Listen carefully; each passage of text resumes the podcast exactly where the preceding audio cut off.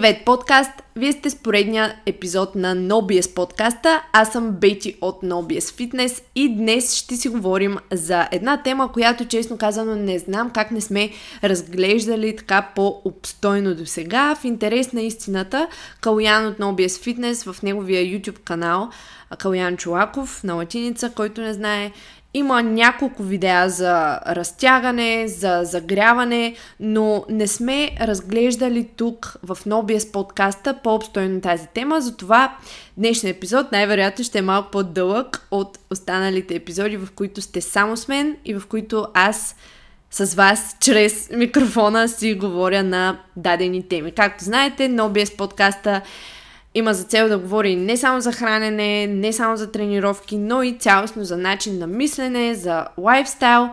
Но пък днешната тема е специално насочена към тренировките. Всъщност, не, всъщност като замисля цялостно за лайфстайла, защото тази тема е свързана с нашето ежедневие, доста, доста, и е свързана с нашето общо благоразположение. И това е темата свързана с загряването, трябва ли да загряваме? Останете с епизода.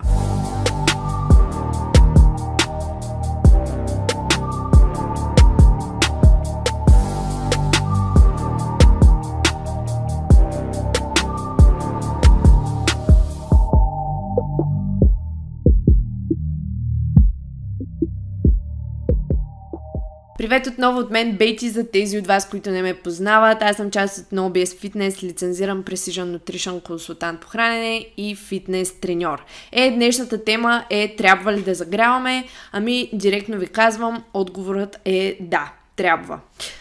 Окей, okay, благодаря ви, че бяхте с мен. Чуваме се в другия епизод. Шегувам се, разбира се.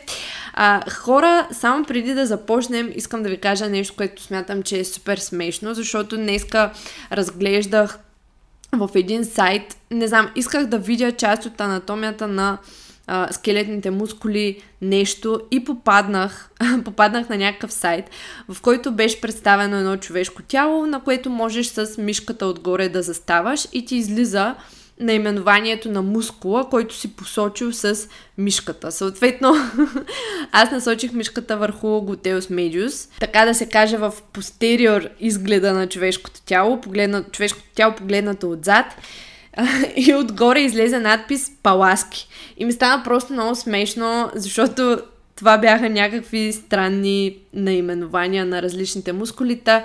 Както и да е, Готеус медиус не са паласки, само това искам да, да уточня преди да започнем, понеже днес ще има мускули, ще има терминология и така нататък.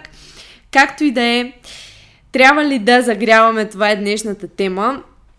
Ние от NoBS Fitness смятаме, че да, вие трябва да загрявате. И цялостно, не само вие, ами и ние трябва да загряваме. Сега тук някой ще се зададе въпроса, ама хубаво вие смятате, ама какви сте вие, какви, нали, какви, какви сте там, в смисъл защо е важно вие какво смятате. Ясно е, че ще трябва да адресирам и тези хора, а, които са, ама има ли проучвания, които ясно го доказват, какво казва литературата и така нататък. В литературата има някои проучвания, които не показват положителна връзка между загряването и превенцията на контузии. Или по-скоро не превенцията на контузия, по-скоро м- продуктивността на мускулите. Но тези проучвания мисля, че са по-малко на брой от тези, които потвърждават положителна връзка. А, Мориги, Роберто Мориги et al. през 2017, например, стигат до извода, че извършването на тренировка за гъвкавост, непосредствено преди тренировка с съпротивление, може да допринесе за по-малък брой повторения, по-малък общ обем и хипертрофия на мускулите. Разглеждайки обаче един специфичен мускул, вастус латералис на краката. От друга страна, Мак Голан et al.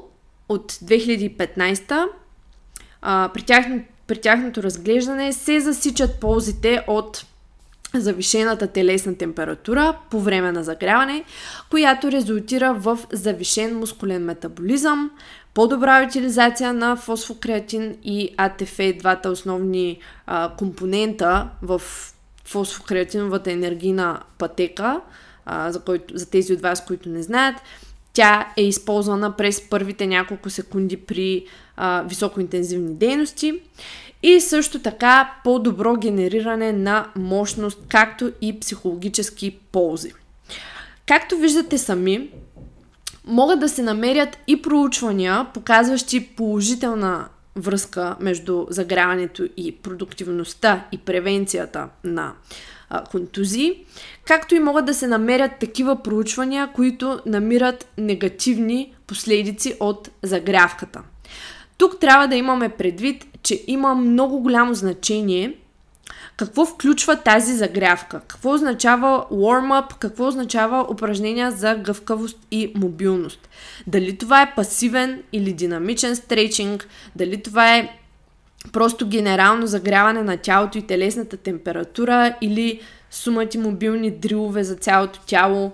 Дали това са мобилизации за конкретна става, преди да кажем, примерно рамената става преди тренировка за горна част, дали са само с собствено тегло или с допълнителен товар и така нататък.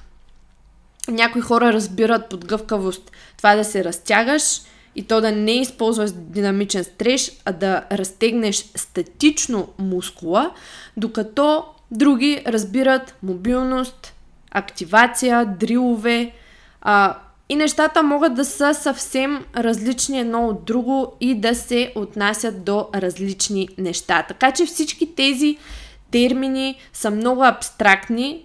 Загрявка, warm-up, а, нали, то не е стреченка mobility exercises и трябва да правим разлика. Да даваме достатъчно контекст и да разсъждаваме критично, гледайки всички тези проучвания. Да ви кажа честно, мен лично много-много не ме интересува какво казват точно проучванията, защото аз съм си изградила система за загряване по нали, това са няколко специфични стъпки, които съм видяла, че са ми от полза. Но и не само, не само говорейки за себе си, при почти всички наши клиенти, с които сме работили, виждам, че загряването се отразява супер позитивно върху продуктивността им в залата и върху това да се предпазят от контузии. И ако е имало случаи, в които човекът не загрява, то винаги се стига до момента, в който той поради една или друга причина започва да загрява и вижда полза от това нещо. Каквото и да казват проучванията, едно е ясно. Ако вие самите за себе си се усещате сковани, стоите нон-стоп на стол по цял ден, особено под напрежение, имате стрес, ако не сте много активни през деня, ако работите от вкъщи, то е най-добре вие да загрявате. Защо е най-добре вие да загрявате? Ами, две са основните причини за това да загряваме. Само да си отпия една глътка от чая, че ще ми пресъхне устата. Това беше адски звучното сърбане, дано не се е чу, чуло много. Така, две са основните причини за това да загряваме. Първата такава е това да намалим риска от контузия. И втората такава, и двете ги споменахме вече, е евентуално да подобрим производителността и представянето си в залата. Как? Това ще разберете от примера, който ще ви дам по-късно в епизода. Загрявката може да ни помогне основно чрез завишената телесна температура – и нервно-мускулната подготовка на тялото, както и разбира се психологическата подготовка. Какви по-конкретно са ползите? Дайте да видим по-конкретно какви са ползите. Загрявката подобрява кръвообращението, притока на кръв към скелетните мускули. А, знаете, че кръвта носи кислород и други вещества, необходими за функционирането на мускулите. Така че увеличаването на притока на кръв е едно от най-добрите неща, които можем да направим, за да настроим тялото си за тренировка. Друго нещо е, че мускулите изискват по-големи количества кислород, докато тренираме.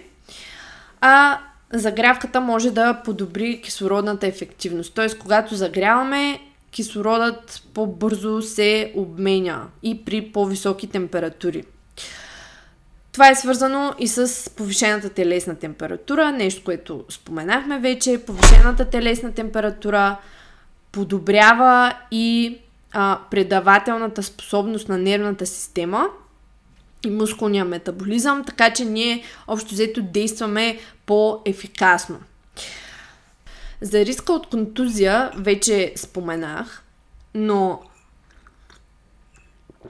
загряването предотвратява наранявания чрез общо взето мобилизиране на ставите и подобряване на притока на кръв към мускулите. Това нещо прави мускулите по-малко склонни да се а, раз, преразтегнат, да се разкъсват, а, да изпаднат в някакви кофти позиции по време на тренировката, а, както и ни подготвят да наблегнем на специфичните движения, през които ще минем.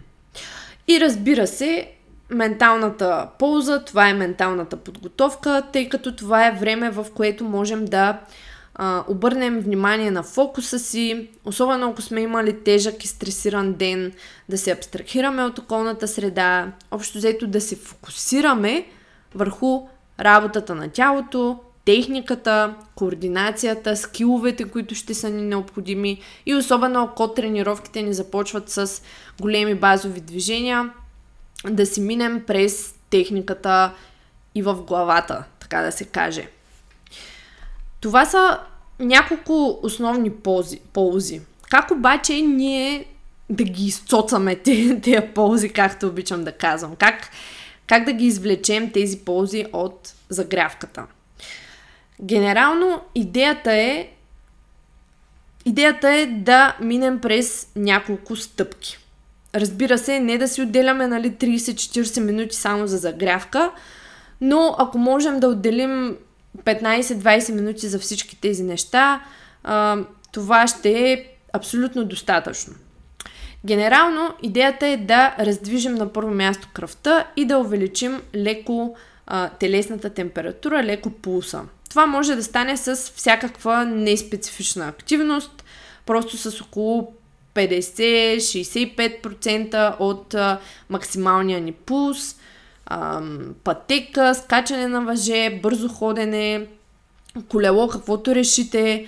Аз използвам бързото ходене до залата, а, което е някъде около 5-10 минути. Именно за това наистина се опитвам да вървя стрикно с на бърз ход, така да се каже, с високо темпо, за да се задъхам малко.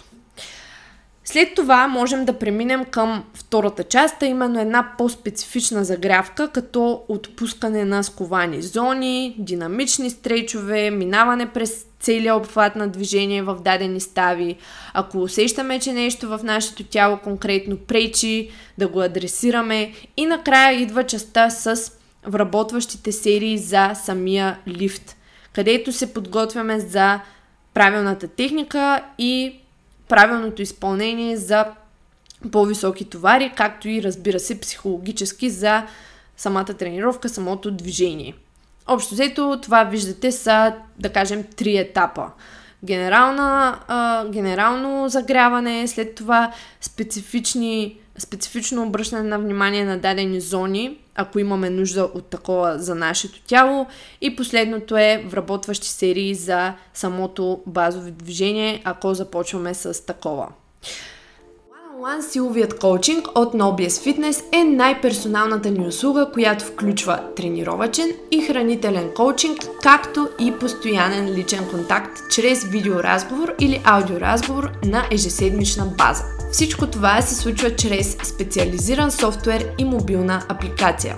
За да се запознаете с нас и тази услуга, запишете безплатен час на no-bullshit-fitness.com booking като целта на конферентният разговор с Калян и с мен Бети е да се запознаем с вас, да разберем какви са целите ви и да начертаем план за осъществяването им. Също така ще ви обясним какъв точно е работният процес за one-on-one силовия коучинг. www.no-bullshit-fitness.com отдел услуги one-on-one силов коучинг.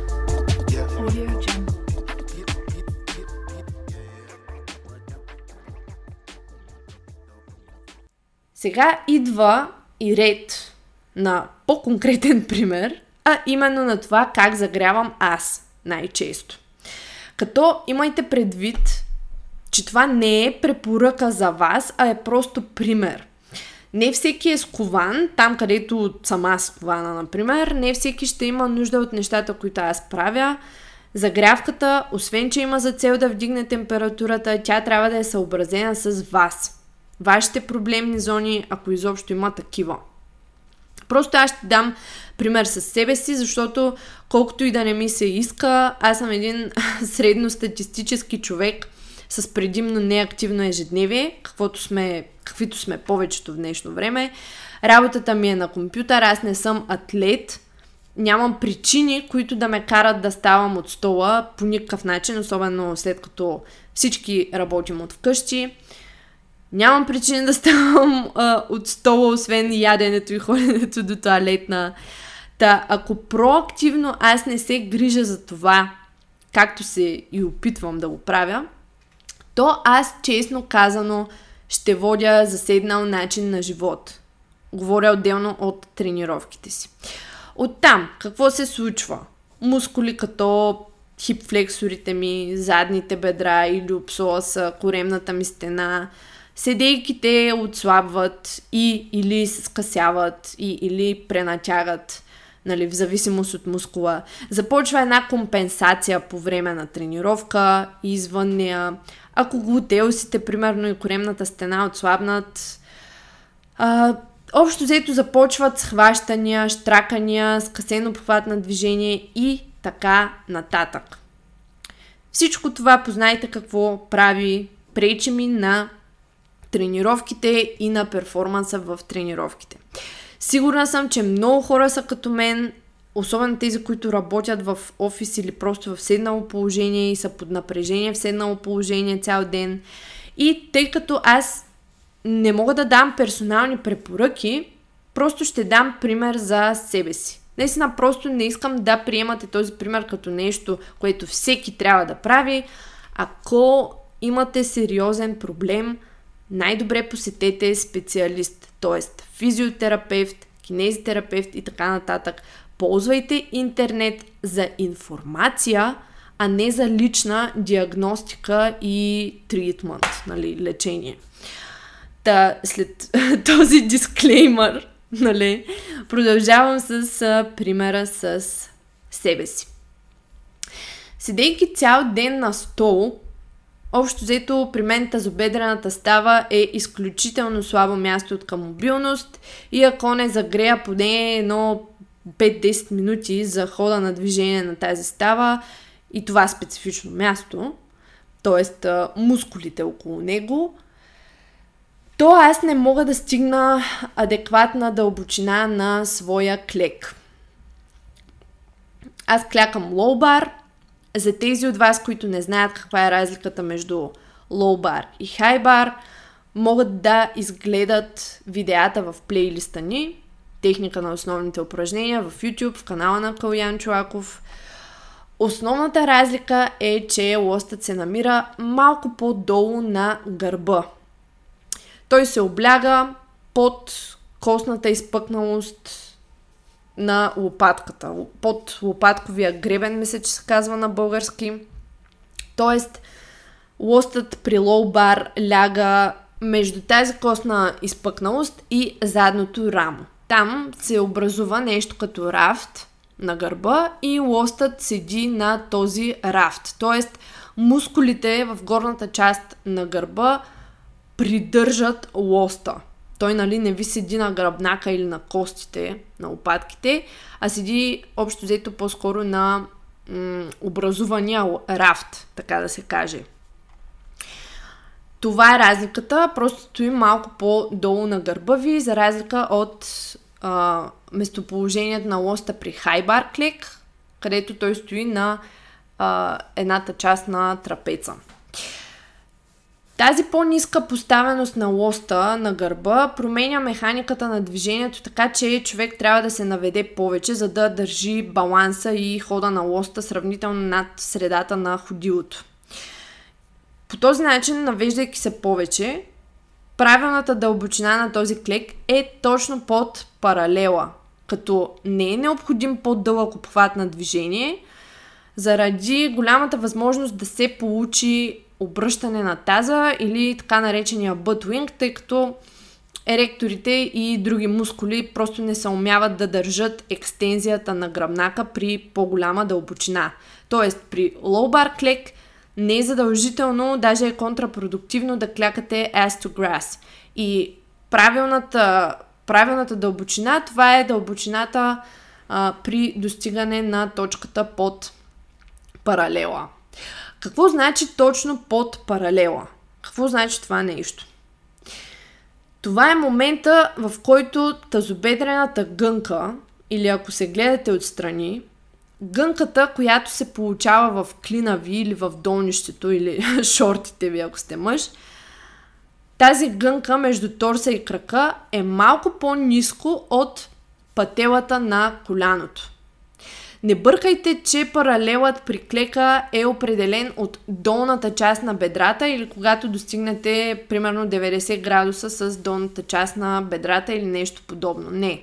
Дали е минат паралела се определя от ставите. Тоест, тазобедрената гънка трябва да е на височината или малко по-низко от коляното капаче. Това е паралелът. След като направих това ненужно за темата на този подкаст уточнение, но пък нужно за така генерално напомняне, да се върна към това, което исках да кажа и личния си пример. Ей, хора, ако нямам плана и тук написан пред мене, казвам ви, сигурно ще започна да говоря за не знам и аз, семки бомбон, бомбонки. да, да се върна към това, което исках да кажа и личния си пример. Ако аз не си отделя 5-10 минути може да са, аз не мога да достигна тази безопасна дълбочина. Не мога да изпълня този пълен и безопасен е, обхват на движение. Защо? Защото различни мускули са сковани или са скъсени от седението, други не извършват функцията, която трябва да извършат, не са активирани и движението, особено с повече килограми, започва да има друг резултат. Вместо да е движение, което да прави м- мускулите по-силни, то започва да не ми е от полза. Затова какво правя аз? На първо място загрявам си ставите чрез най-познатите ни а, въртеливи движения, ротации в ставите, просто за да извърша движенията с костите, а, за които дадената става е направена. В смисъл, движенията, за които дадената става е направена. Китки, лакти, колене, таз, врат, глезени, всичко. Това продължава около една-две минути. Ако все още не се чувствам окей, okay, ако все още не чувствам основно тазобедрената и рамената става добре, правя едни мобилизации с ластик. А, на английски можем да ги наречем Banded Joint Mobilizations, които по-конкретно ще можете да видите в новото ми видео в YouTube. Каналът ми се казва Бетина Димитрова на латиница. Ако още не сте се абонирали, го направете сега. Тези мобилизации имат за цел, за цел просто да раздвижат ставата, там капсулата, да подобрят подвижността в ставата.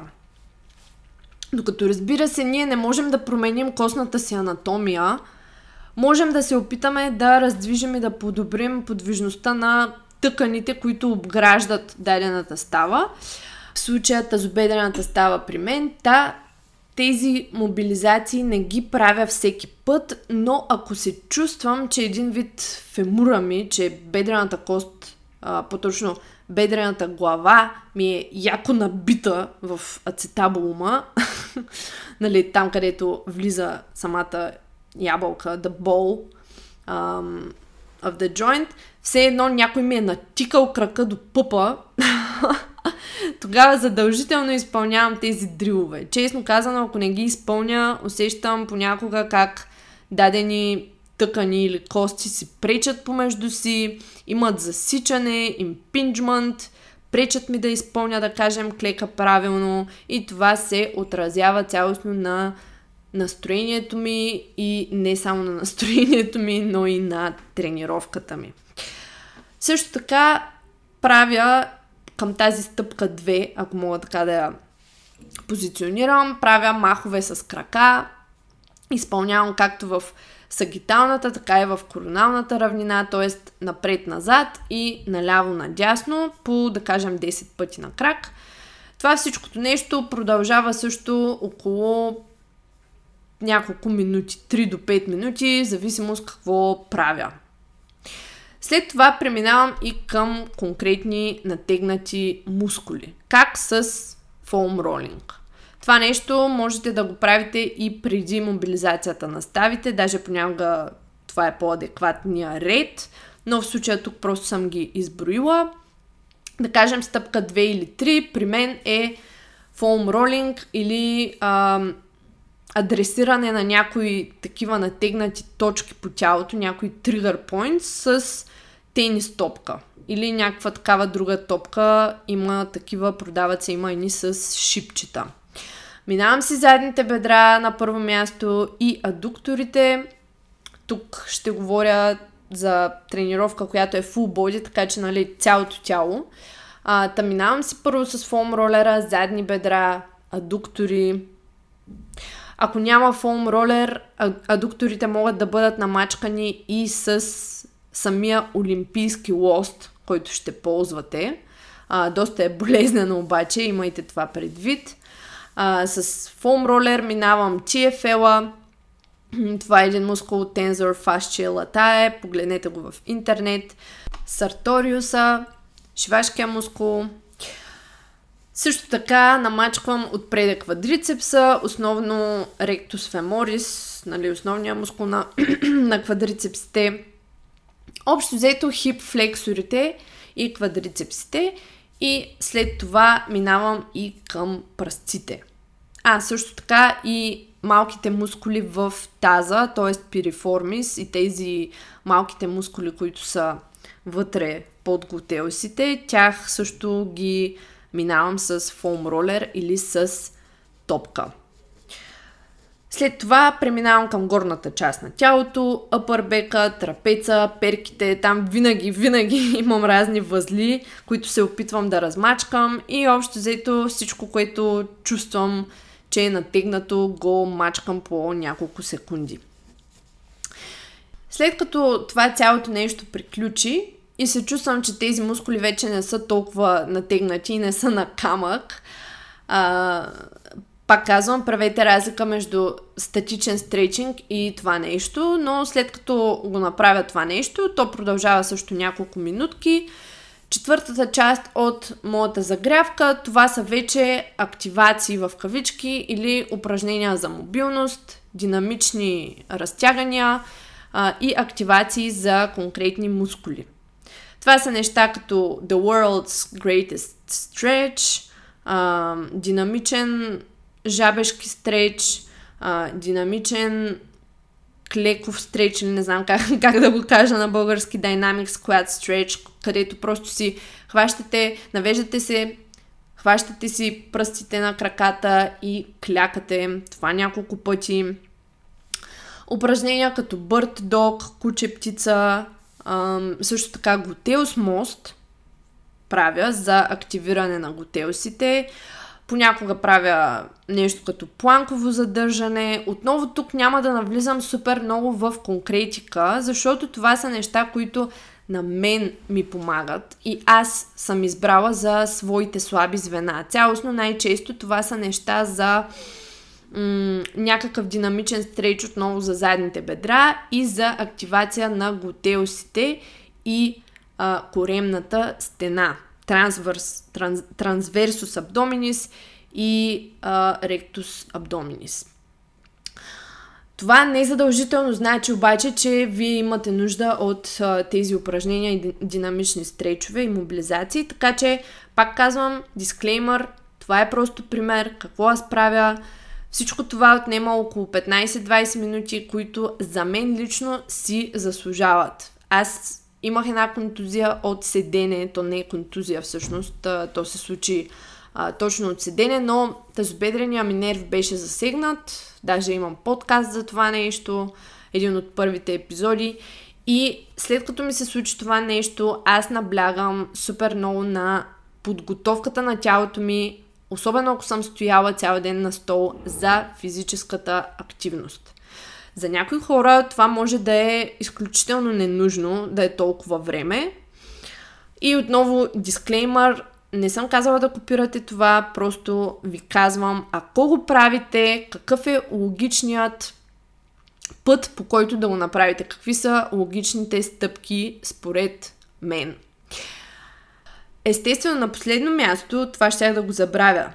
Естествено, последната част от вашата загрявка е загрявката с самото упражнение. Тоест, ако вие ще започнете с клек или с лежанка, примерно, военна преса, тяга няма значение. Вие трябва да направите няколко вработващи серии за самото упражнение. Тук ще включа един voiceover от YouTube, от едно видео на Калуян Чулаков по темата, така че чуйте го и после се връщате при мен.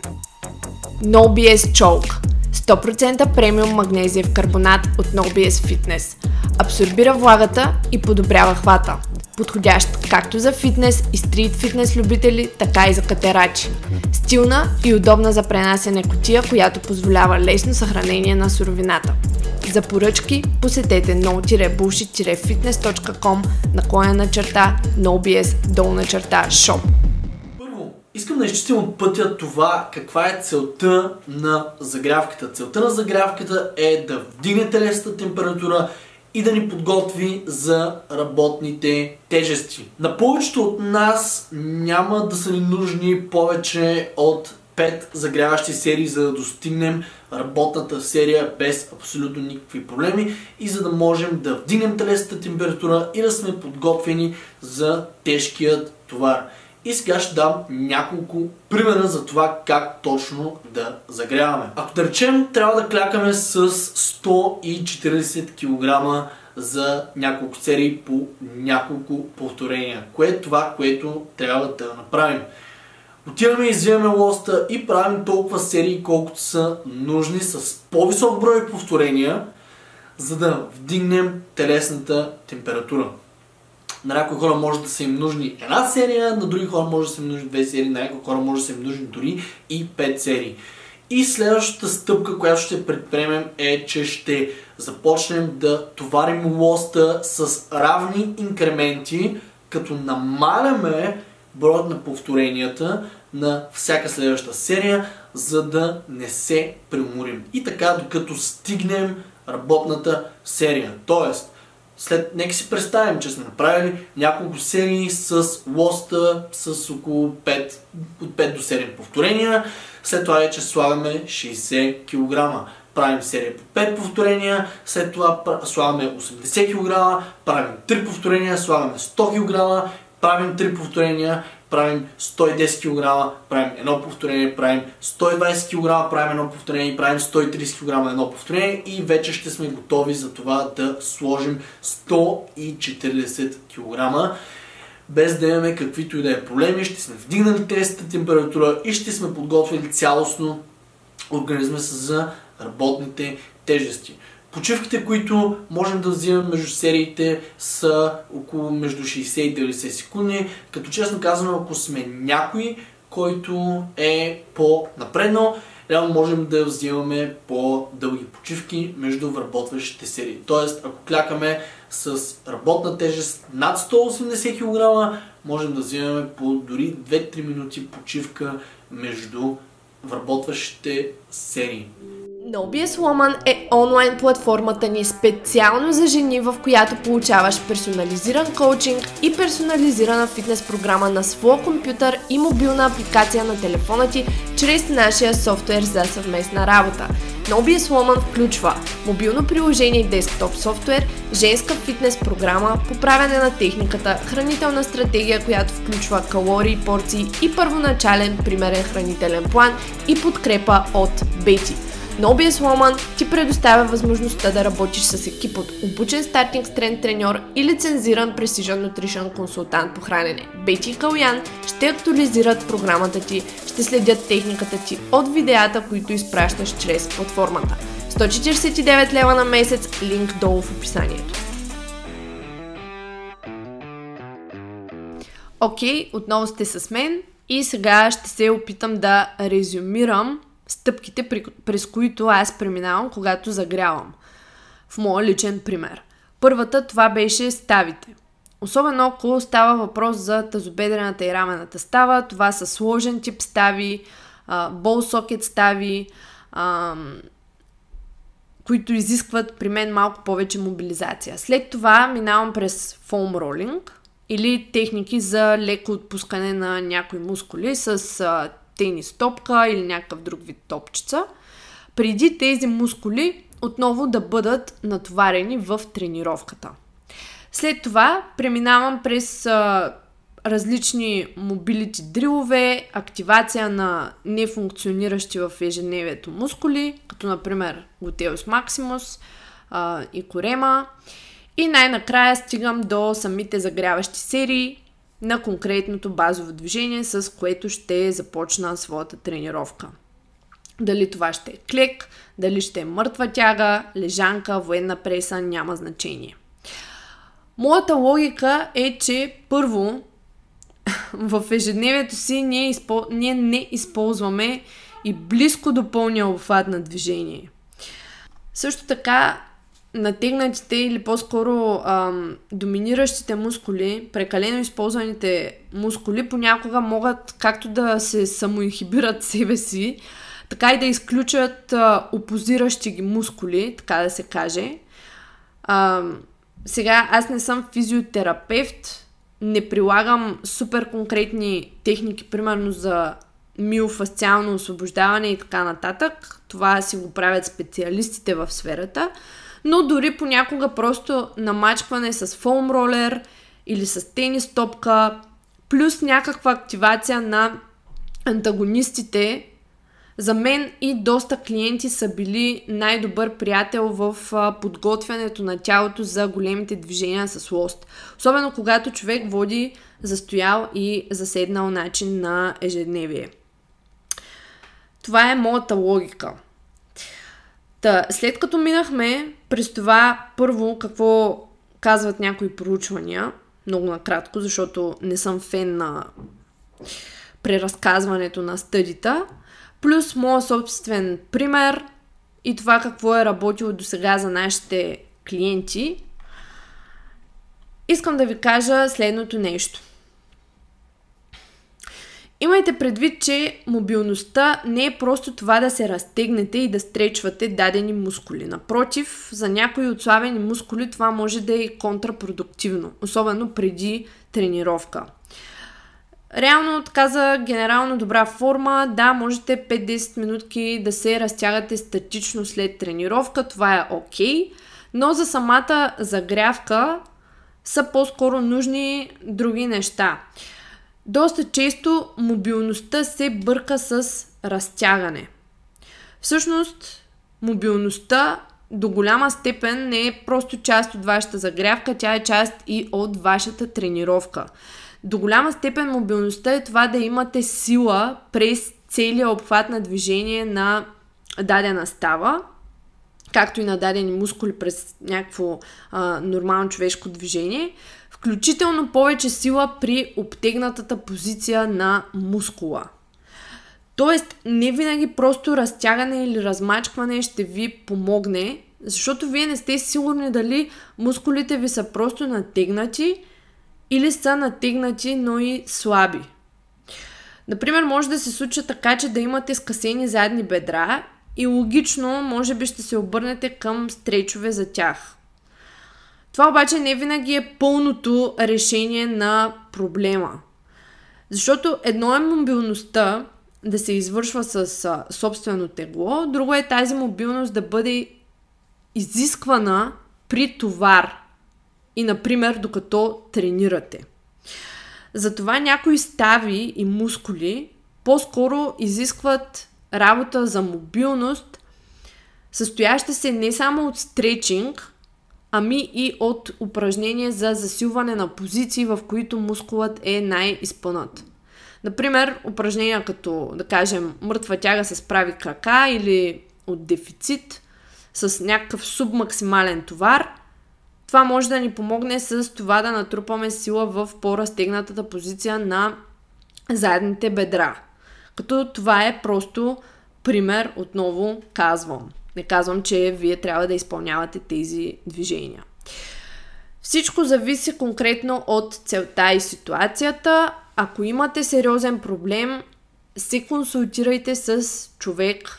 Не търсете сами в интернет а, решение на вашия проблем, защото вие може да си помислите, че трябва да стречвате дадени мускули, а всъщност това да не е така. А, в YouTube първо гледате ето така, стречвайте хип флексорите си, после гледате някакво друго видео на Atlin X, спрете да си стречвате хип флексорите и вие се обърквате и не знаете какво да правите. Минавала съм по този път преди години.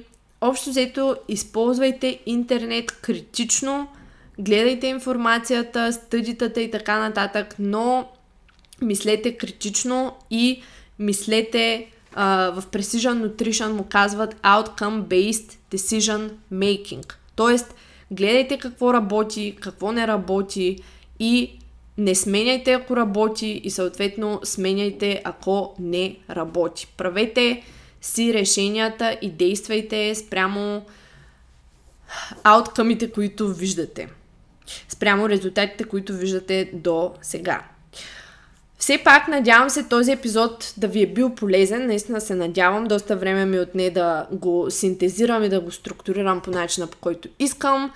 Ако искате да видите и повече визуално съдържание по тази тема, отново казвам в YouTube Бетина Димитрова на латиница ми е новият канал. Там ще има скоро видео по тази тема. Ако този епизод ви е бил полезен, споделете го на стори в Instagram, защото знаете, че това е единствения начин, по който може да ни помогнете да разпространим подкаста. И разбира се, хора, дайте едно ревю в Apple Podcasts. Стига сте се стискали. Това е безплатно съдържание. Дайте едно ревю, дайте 5 звездички, от вас да мине. а за тези, които искат да имат структура в тренировките и храненето си, а, да не логват неща на шитове, а да използват лесна мобилна апликация, специален софтуер за това. А, като всяка тренировка сама по себе си ще бъде зададена, вие не трябва да мислите за нея. А, видеа на изпълнение, контакт с нас, ежеседмичен разговор, а, специфично в one-on-one силовия и хранителния коучинг и абсолютно персонално отношение, решение и стратегия за вас, както и следение, разбира се, на прогреса ви. Проверете услугите ни на NoBS Trend и NoBS Woman, както и One-on-One силовият и хранителният коучинг на www.no-bush-fitness.com.